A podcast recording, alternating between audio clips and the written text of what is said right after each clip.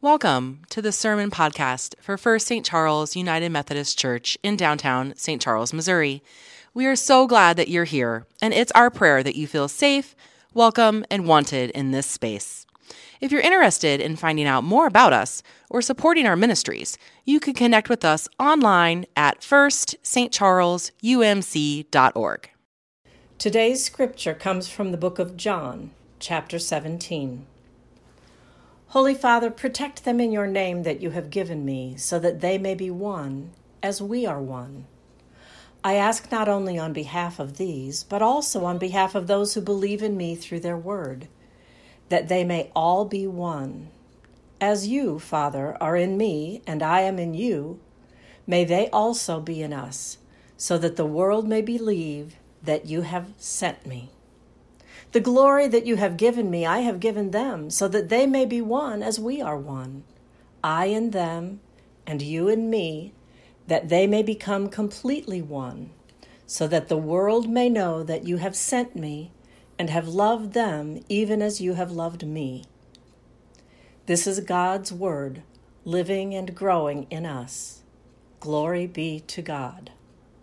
I think it was Robert Frost who gave instruction that into his tombstone should be carved the words, He had a lover's quarrel with the world. If we're a Christian, this is the only kind of quarrel we're allowed. When you sign up to be a disciple of Jesus, you're taking a vow against hatred. You're making a promise insofar as you can, with God's help, to see all people through the eyes of love. So go ahead.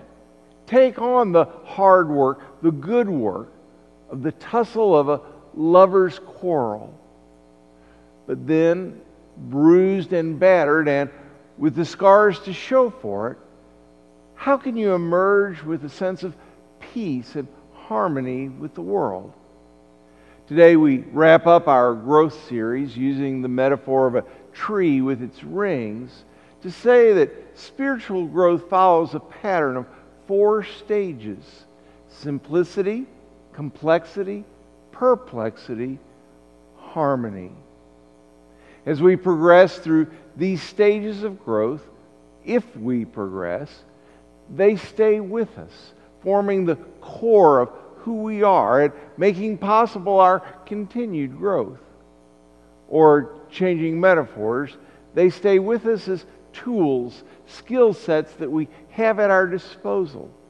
We start out with one, we may acquire more until eventually we grow the ability to be at harmony with the world. Simplicity, complexity, perplexity, harmony.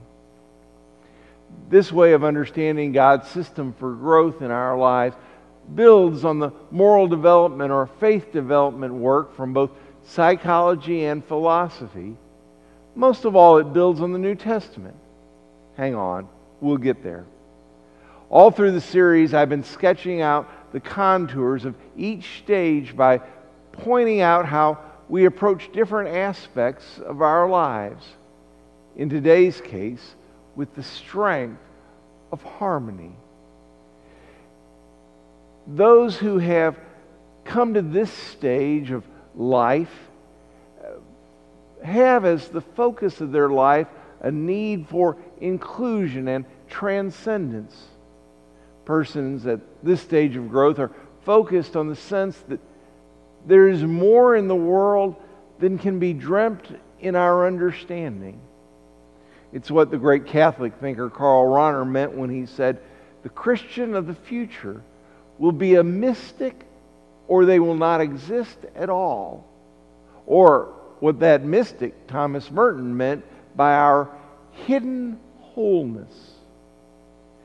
Finding connection, seeing things whole, and at the end of the day, making a contribution is what motivates people at this stage. And it's assumed that we're all connected part of a greater whole that we need each other. As far as authority figures, at this stage, it's assumed that people are fallible, like you and me, whereas previous stages locate authority elsewhere, outside of ourselves. This stage has a humble sense that none of us has all the answers, that each person is doing the best that they can. Driving this stage is a need to seek understanding, connection, common good, even with opponents and everyone. Notice that it's not just with people like us with whom we're trying to connect. The core question at this stage is what part can I play in the common good? We may not be able to solve it all or make everything right with everyone, but at the end of the day and of our lives, have we made the world a better place? And for persons in this stage, God is primarily a loving presence, creative wisdom, known through experience and metaphor. It's the wisdom of the Epistle of John that knows God is love. Of course, we make mistakes, but they're seen as an inevitable part of learning and growing. We don't get bogged down or battered by mistakes. They become opportunities from which we learn. All of the stages of growth have strengths and they have weaknesses. A strength of this stage is that it integrates previous strengths with greater depth and a wider circle of compassion.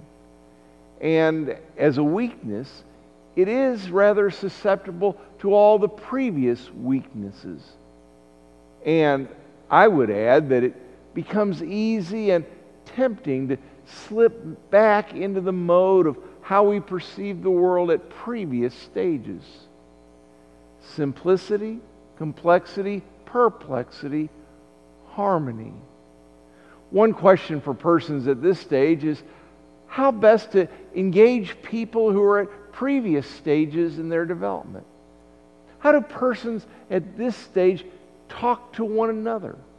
How do we resolve differences when we're not communicating with the same terms or even speaking of the world in the same ways or motivated by the same impulses? I may have to get back to you on that one. What is clear is that harmony is Jesus' deep desire for those who would be his disciples.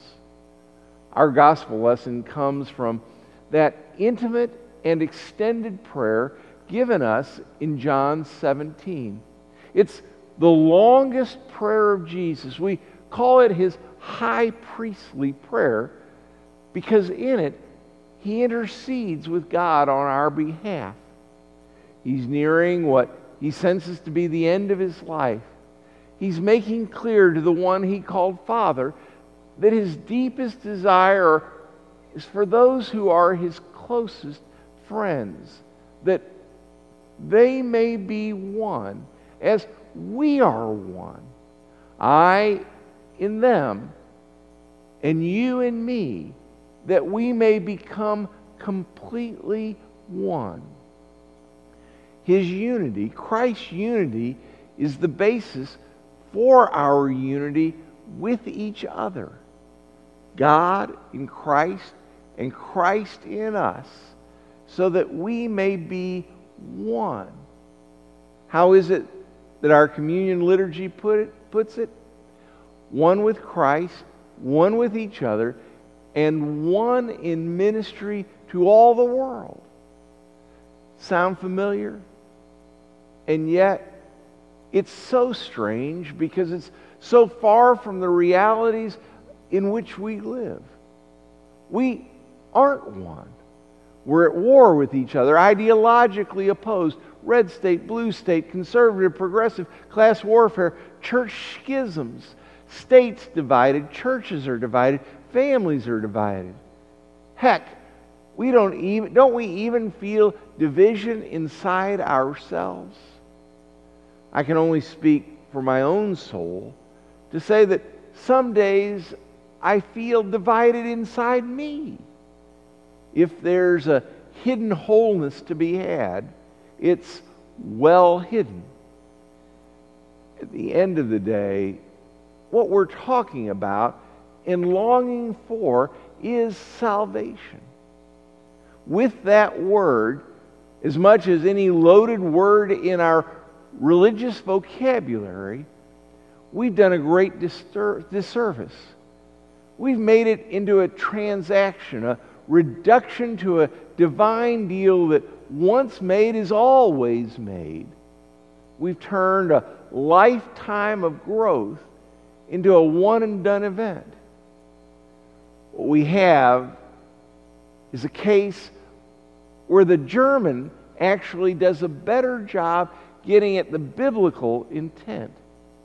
In German, the word is Heil, and it means salvation and health and wholeness.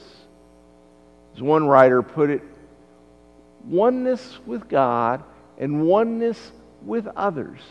It's not woo woo or made up of humanistic thinking. It's simply seeing as God sees. There's no separation. That mystery is not something to fear, but a light that shines upon each of our understanding. It gently reminds us that we can always desire more, but we can also find contentment in the fullness of what and who we already are what God is wanting, what Christ is praying for, pleading for, is our wholeness.